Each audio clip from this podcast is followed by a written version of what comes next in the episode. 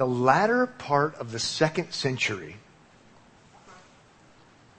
there was a group of people known as Montanists. Not Montanaists, okay? But Montanists. M-O-N-T-A-N-I-S-T-T-S. Montanists. And Montanists were considered to be what we today would call a cult. Montanists were eventually found to be judged and condemned by the church. Eventually, Christians who would be considered Bible believing, faithful, maybe you, you, you, would use the word orthodox, concluded that Montanists were not real, they weren't welcome, um, they were kicked out. That's not biblical Christianity, Montanism. What do you suppose they did? What do you suppose, first and foremost, got them to be removed from biblical Christianity? What, what was so bad about what the Montanists were about? Well, they believed different kinds of things, but where it all started, and the primary reason why Montanists were considered by Christians, Bible believing Christians, to be outside of biblical Christianity was the fact that Montanists believed in ongoing personal revelation. And so they were written off as outside of Christianity. Fascinating. in our terms, Montanists, modern day Montanists, would be people who say, God told me. That's modern day Montanism. Claims for new revelation.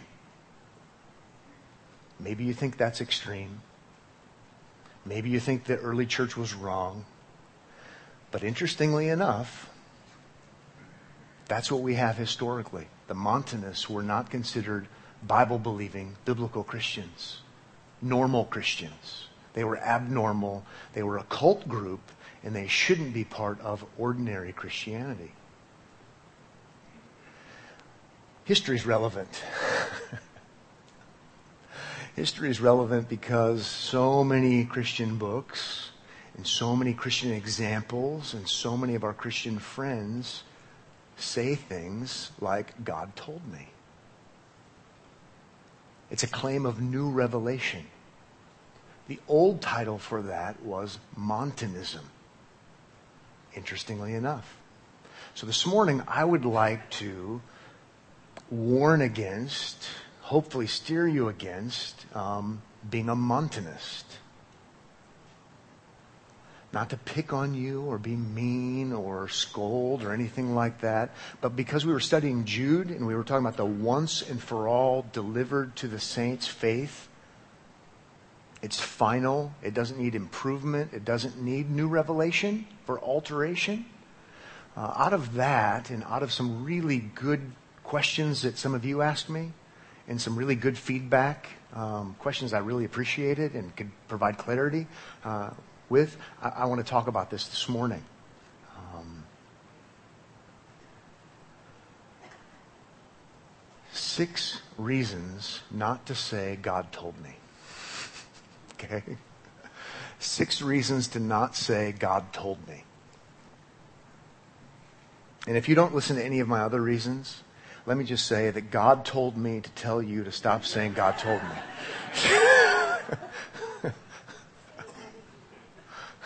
Okay, maybe not.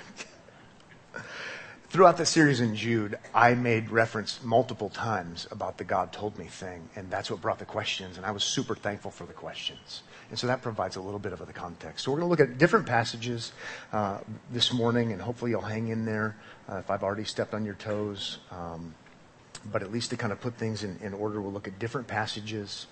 Uh, hopefully, just encouraging you to not be a modern day Montanist.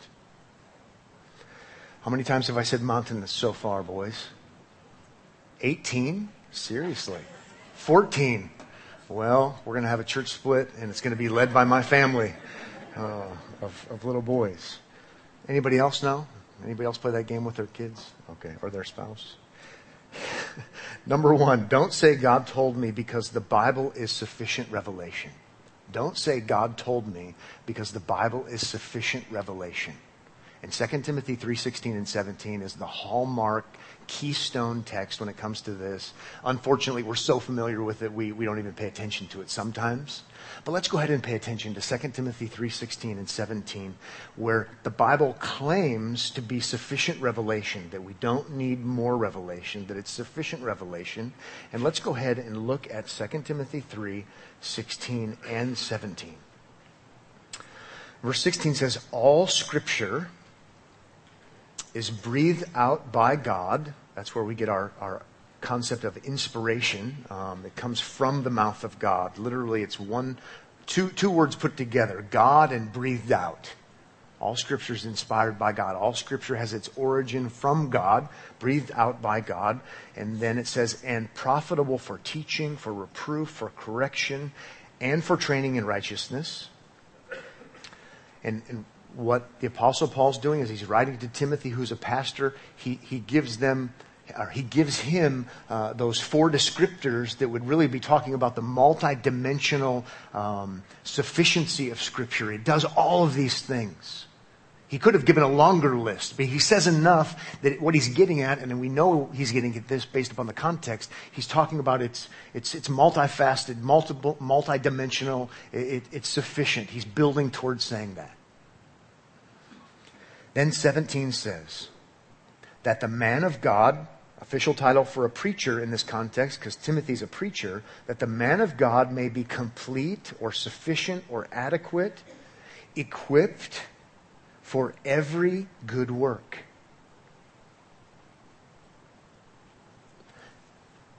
He, he uses the, the, the, equipment word because it's, it's a word that would have been used even in the first century for a ship that was designed to go and help people, a rescue boat, um, like a Coast Guard kind of boat. If if you need to go help people who are having a problem, you've got to send a boat out to rescue them. And that boat, if it's the boat that can really do its job, is going to be the boat that's adequately equipped. It's got the right ropes. It's got the right flotation devices if they had those then. I don't know. But it's got everything it needs to go and do its job. It's sufficient to be a rescue boat. Adequately equipped, sufficiently equipped. And that's the idea here for Timothy. You have everything. You've got all the tools in your toolbox to help people. You have all that you need so you can be adequately equipped for with Scripture. And he doesn't say some and he doesn't say most. He says every. It's a statement of sufficiency. The Scripture, Timothy, is what you need. When it comes to revelation, words from God, you have what you need in the scripture, he says.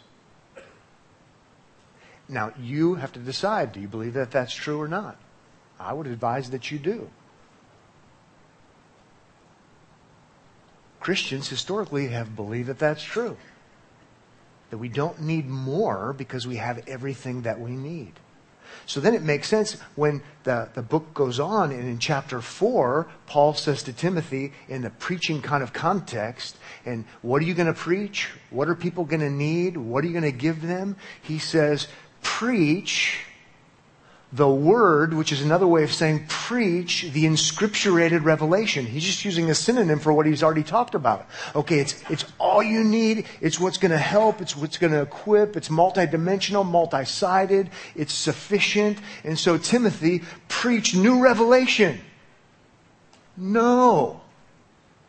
Preach what I told you in the dream the night before. No preach your feelings or whatever it might be. No, preach the word. Preach the inscripturated, sufficient, multidimensional word. And that is what's going to help people. It's an awesome thing to say. In one sense, you could say it's very, that's very limiting. That's very constrictive. Well, if you look at it that way from a negative perspective, but if it really is sufficient and adequate, it's awesome in a great way. And you say, well, I love these limitations. But in a sense, the proof is in the, is in the pudding. I mean, I don't even know what that means. the, the, right? The proof is in the outcome. The proof in this case is in the preaching. If you really and truly believe 316, then you will do what I'm telling you to do, Timothy, in 17. Now, we're not all pastors. We're not all preachers. But it still would be true if you really truly believe 316. You don't need new revelation. And therefore, you don't need to say, God told me. You don't need to claim new revelation because you don't need new revelation. And this isn't the only reason, but it's one reason to not say, God told me. To not claim new revelation because you don't need new revelation. Oh, and by the way, if you're receiving new revelation, then the old revelation needs help. It doesn't adequately equip.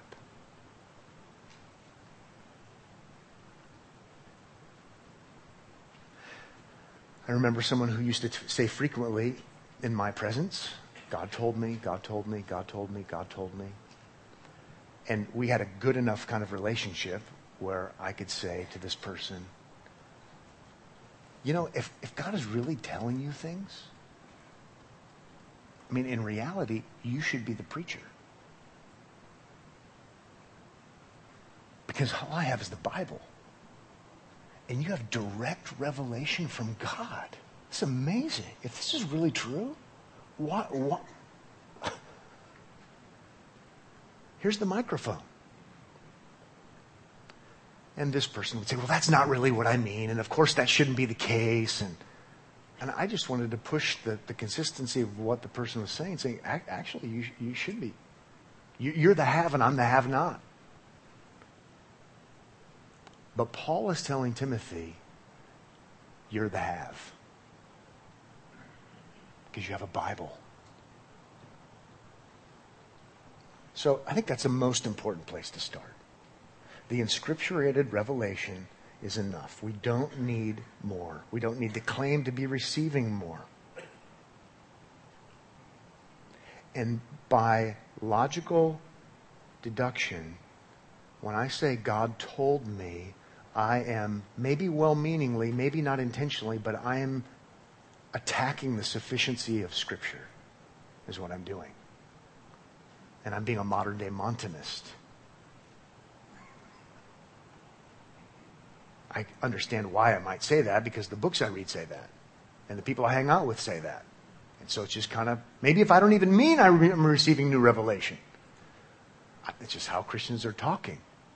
But historically, it's not how Christians have talked, how they've spoken.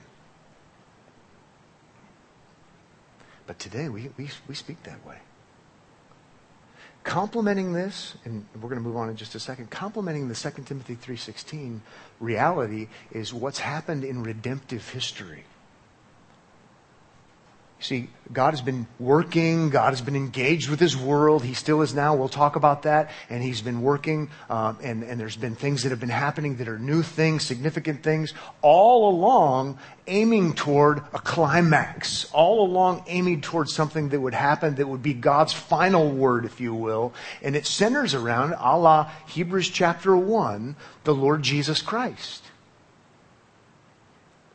God has spoken in various and sundry ways, it might say in the King James, and uh, he's been, in, he, you know, he's a, he's a talking God. He's a revelation God, a revealing God.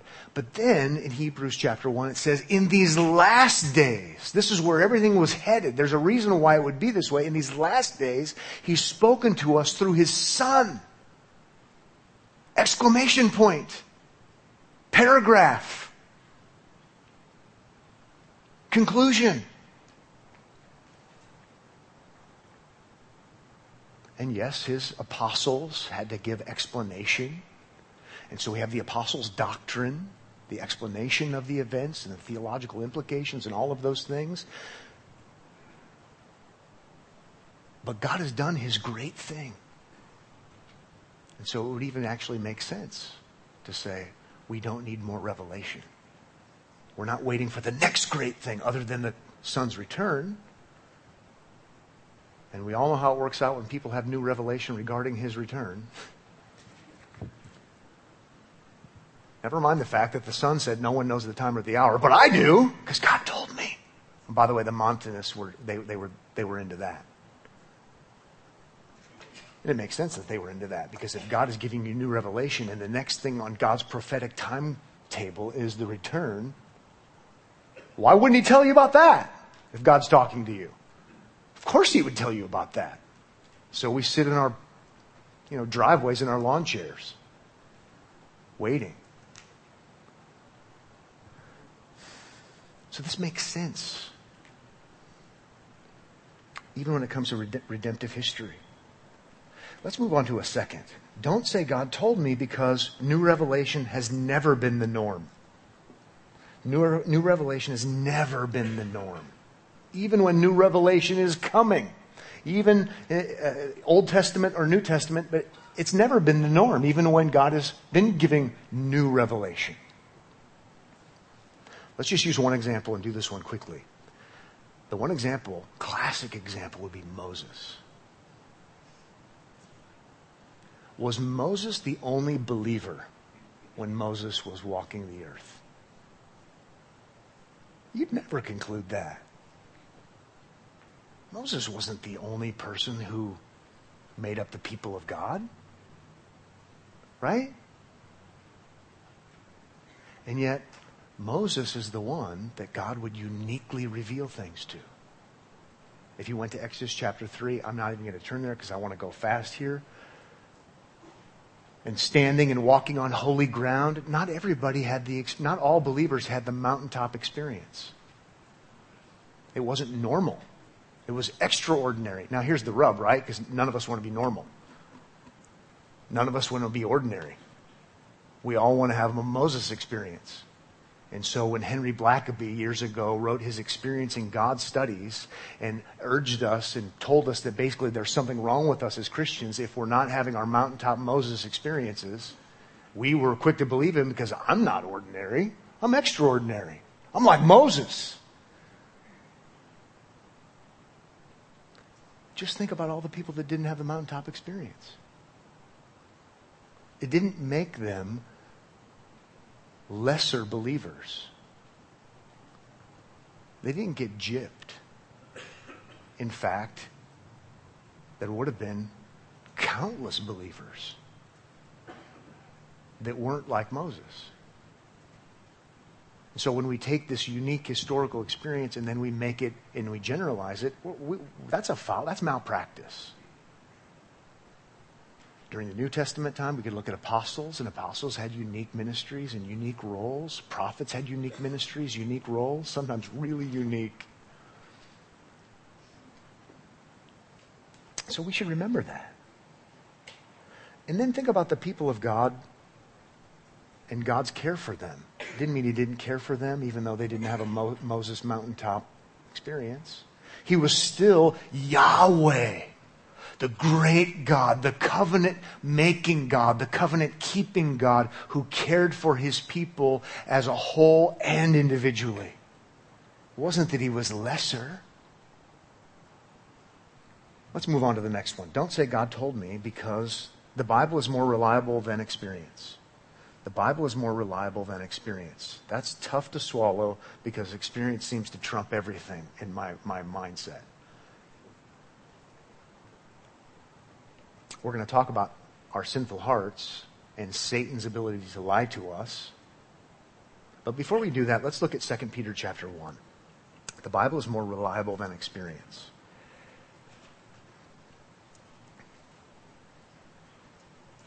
Second Peter is toward the very end of the Bible. If you find Revelation, you can back up to Jude, and then you can keep going. You'll get to Second Peter.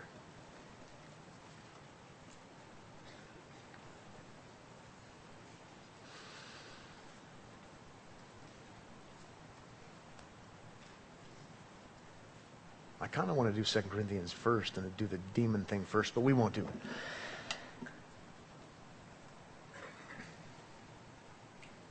And just so you know, because some of you might need me to encourage you a little bit along the way, sometimes it's semantics.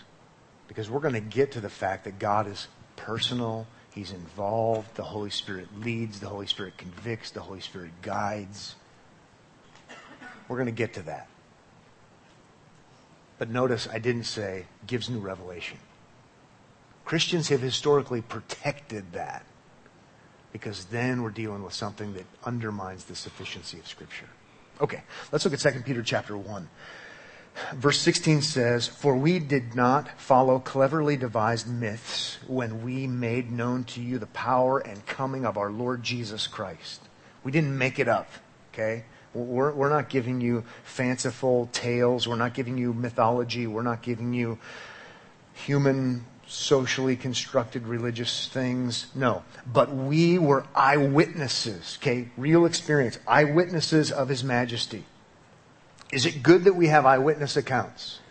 Yes, it's good. It's good that we don't make things up and say, well, you know, I'm not even going to go there. Just good, good we have eyewitness accounts. Verse 17. For when he received honor and glory from God the Father, talking about Jesus. And the voice was borne to him by the majestic glory. This is my beloved son with whom I am well pleased. We ourselves, Peter says, heard this very voice borne from heaven, for we were with him on the holy mountain. We had the mountaintop experience, right? We were there as eyewitnesses, and it's good. We want eyewitness accounts, and eyewitness accounts are valued in Scripture. All of that is significant. All of that is important. The Mount of Transfiguration. Then it says in verse 19, and we have, depending on your translation, the, the, the contrast will come out or it won't come out and or but we have the prophetic word made more fully confirmed. Some translations have said we have the more sure prophetic word. What could be more sure than personal experience? And it seems that Peter is saying here, well, we have that's more, more sure, you can count on even more so than my personal experience is inscripturated revelation. Because he's going to go on to explain what he means by the prophetic word, and it's inscripturated revelation. Let's keep reading. To which you will do well to pay attention. If you're going to put uh, emphasis on my argument, put more emphasis uh, in my defense, put more emphasis on, on the prophetic word as to a lamp shining in a dark place until the day dawns and the morning star raise, rises in your hearts, knowing this, first of all, that no prophecy, oh, he is talking about the Bible, no prophecy of Scripture comes from someone's own interpretation. For no prophecy was ever produced by the will of man, but men spoke from God as they were carried along by the Holy Spirit. Oh, so if it's, if it's a divine thing and, and watching it and carrying it through from one place to another, you can know that it's accurate. Eyewitness testimony can be accurate, but he's saying divinely guided, directed, inscripturated revelation. You can count on that. And again, this might be such a paradigm shocker shift for your mind. I'll give you a moment to catch up.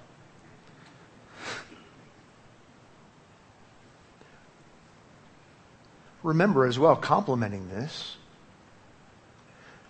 that we might think we hear things. We might think things happen to us.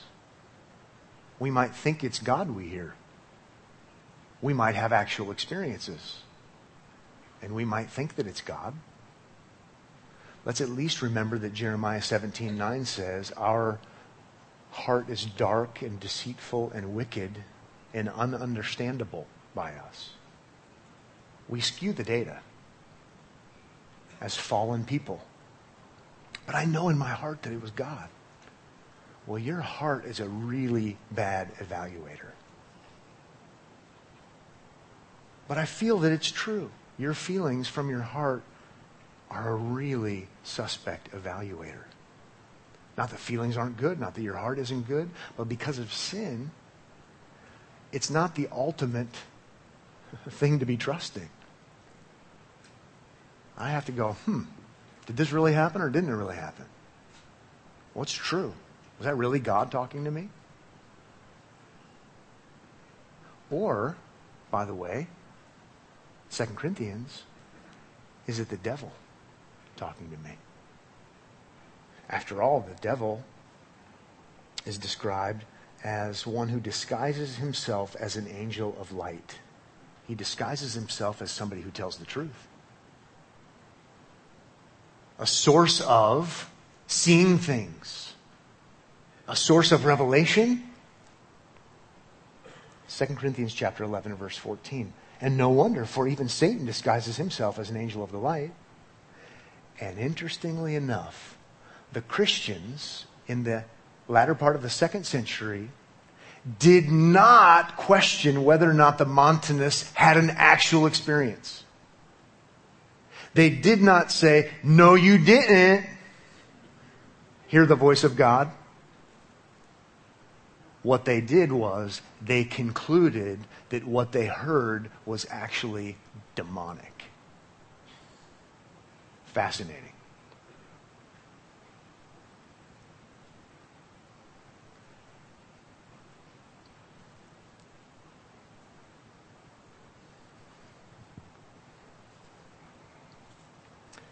The Bible is more reliable than experience. Let's go to a fourth reason to not say God told me. Number four.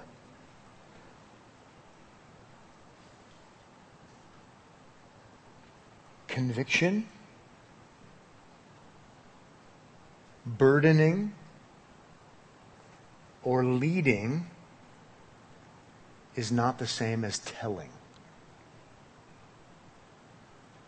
Conviction or convicting, burden or burdening or leading or being led is not the same as telling.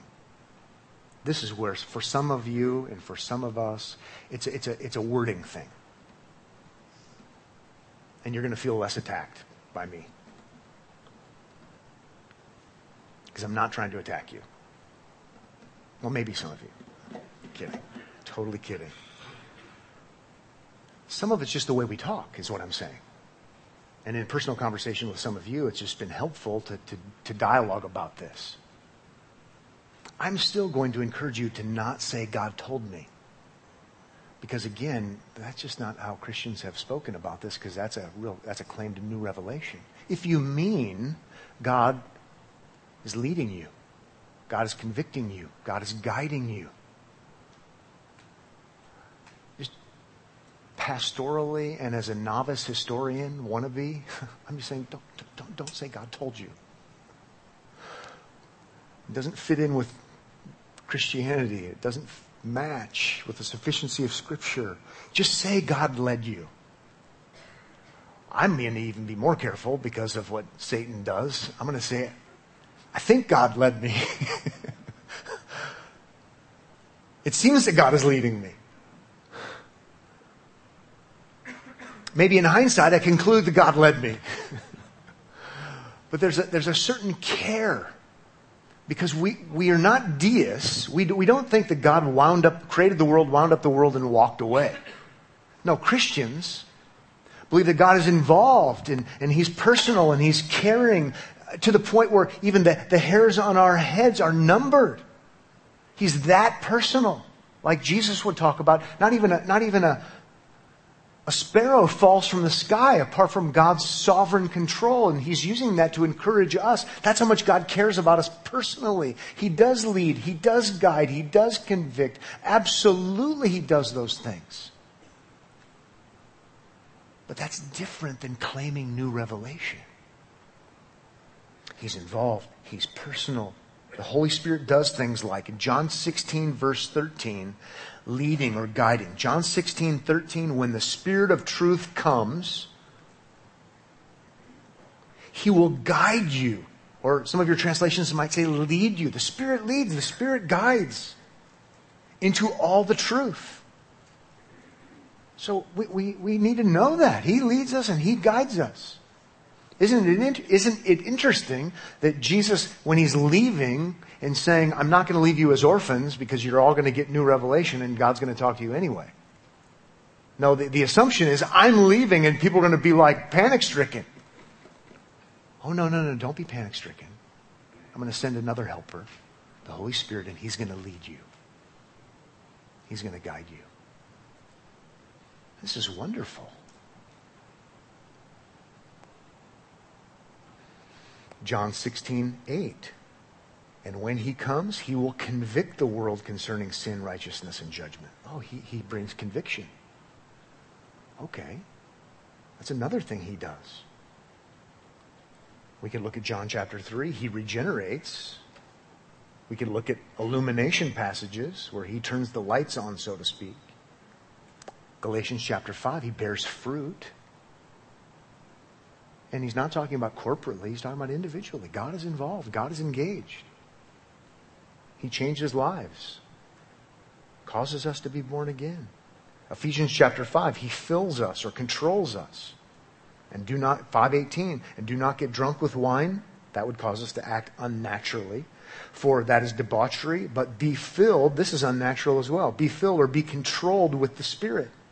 What does that look like? Addressing one another in psalms and hymns and spiritual songs, singing and making melody to the Lord with your heart, giving thanks always uh, and for everything to God the Father in the name of our Lord Jesus Christ, submitting to one another out of reverence for Christ.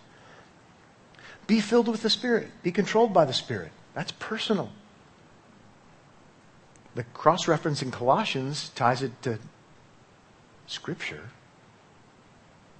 So it's semantics, but I think the semantics are important. And so, at least work on saying it differently. As you express God's personal moving in your life. I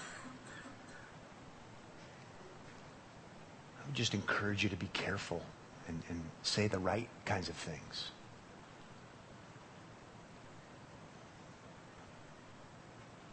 You probably mean right things. Just say it the right way.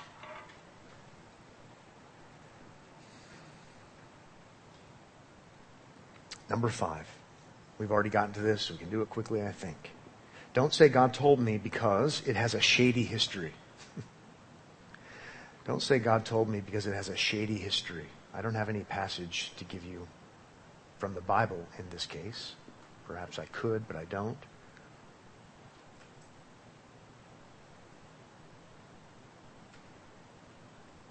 We've already talked about Montanism. We could talk about Mormonism, new revelation, starting a new religion. Because normal Christians aren't doing it right. And that's a lot of times where new revelation claims come from. Normal Christians aren't doing it right, so I had God speak to me so I could do it right. Seventh day Adventism, Christian science, on and on the list could go. Modern cults establish themselves because they claim new revelation, because something more is needed for genuineness. It's this quest for something more. Sarah Young in her massively best selling book in our day, Jesus Calling, sounds like Joseph Smith.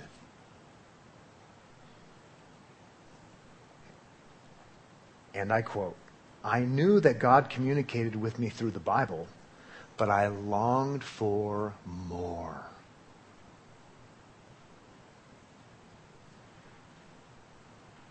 The Bible is good, but I have to have more. Sounds like a cult leader. If you know anything about Christian history, it does. But we don't know very much about Christian history. We don't know very much about what the Bible claims about itself. And so we just gobble up her books.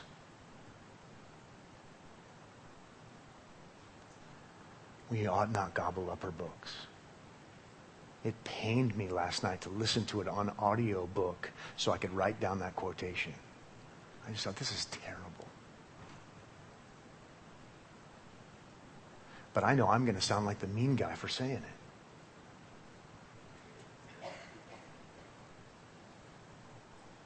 I'm appealing to you based upon the Bible's claim for sufficiency. And I'm appealing to you based upon Christian history. That when someone says, Yeah, I know the Bible is good, but I need something else, it doesn't jive. There's a huge problem.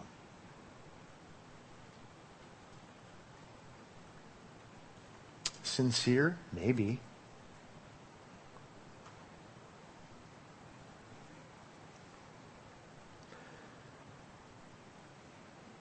Heaven is for real would be another one. So I've been mean to a woman, now I'm going to be mean to a child. Thus, none of my arguments are any good. Um,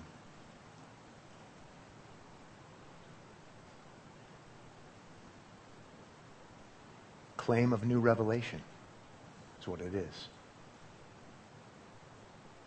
So many times by Christians who've been thoughtful, spirit filled, spirit controlled. So many times throughout history where that had been the case, that person would be so written off so fast it's not even funny. Holding the parents accountable for what they've had their son supposedly say. Never mind the fact you wouldn't even have to read it. But then when you read it and found out that the description that there is there of God the Father is one that's basically essentially the same as Mormonism's, so you'd go, it's doubly bad. It's bad to make the claim, period. But then when you go on to articulate things that are patently untrue biblically, you for sure would say the book is bad. But you wouldn't even have to crack the book. As soon as you just heard the claim, you'd go, that's Montanism. That's not Christian. That's cultic. And we're like, oh, it's awesome. You know, I really am not having much success in my Christian life.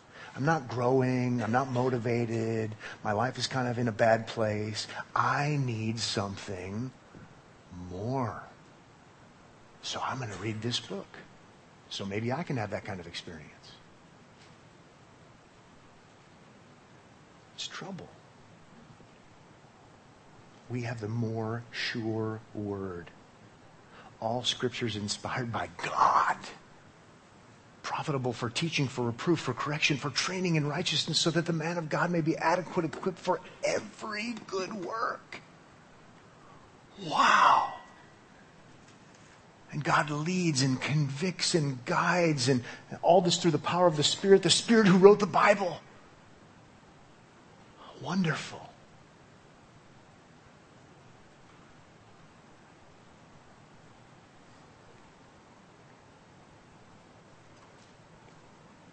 Finally, number six. Don't say God told me because it's divisive. It's divisive.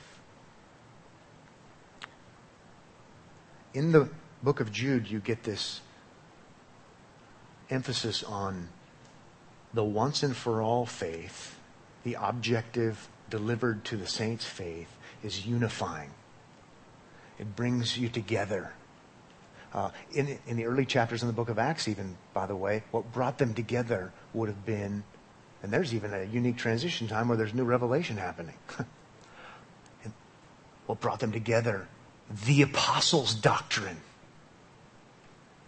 we can get together and it's objective and it tells us the meaning and the significance and that's what caused them to come together and then they would come together and pray and fellowship and break bread and, and experience this amazing unity because what unifies them is this objective reality of the apostles' doctrine. Like in Jude, the faith. And then, in contrast, if I say God told me, now I've got people who might believe me, and now I've got my little group. And then you say God told you, and now you've got your little group. And you say God told you, and now you've got your little group. And now there's all kind of splintering going on, and you've got this, this ism, and that ism, and that ism, because it's new revelation that's undermining the ultimate finished revelation. So I sound divisive today because I'm being critical. But what's going to end up uniting us if the faith doesn't unite us, the once and for all delivered faith, nothing's going to unite us. Nothing is. So, what sounds divisive, I'm going to suggest to you, is actually an attempt to bring unity to that which is not going to change. Next week, we don't have to knee jerk and have another new revelation. We can be united in this.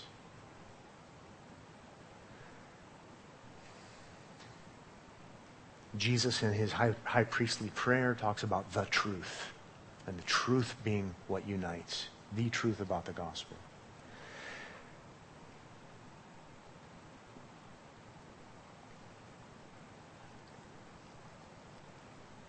Maybe some final questions. Could God give new revelation? God can do anything he wants to do. God can do anything he wants to do. But I know the God of revelation has told us that his written revelation that we possess is sufficient. Can God contradict himself? I don't think so. So I want to be careful, and God can. God is a speaking God, the God of revelation. But it wouldn't be normal.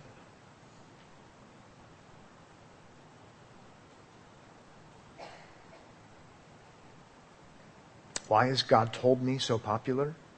I'm going to say it's because of bad teaching. I'm going to say it's because of authority trips. Because of a constant quest for something more. This is what God says and as old as, and as old as the garden, the question is, has God said?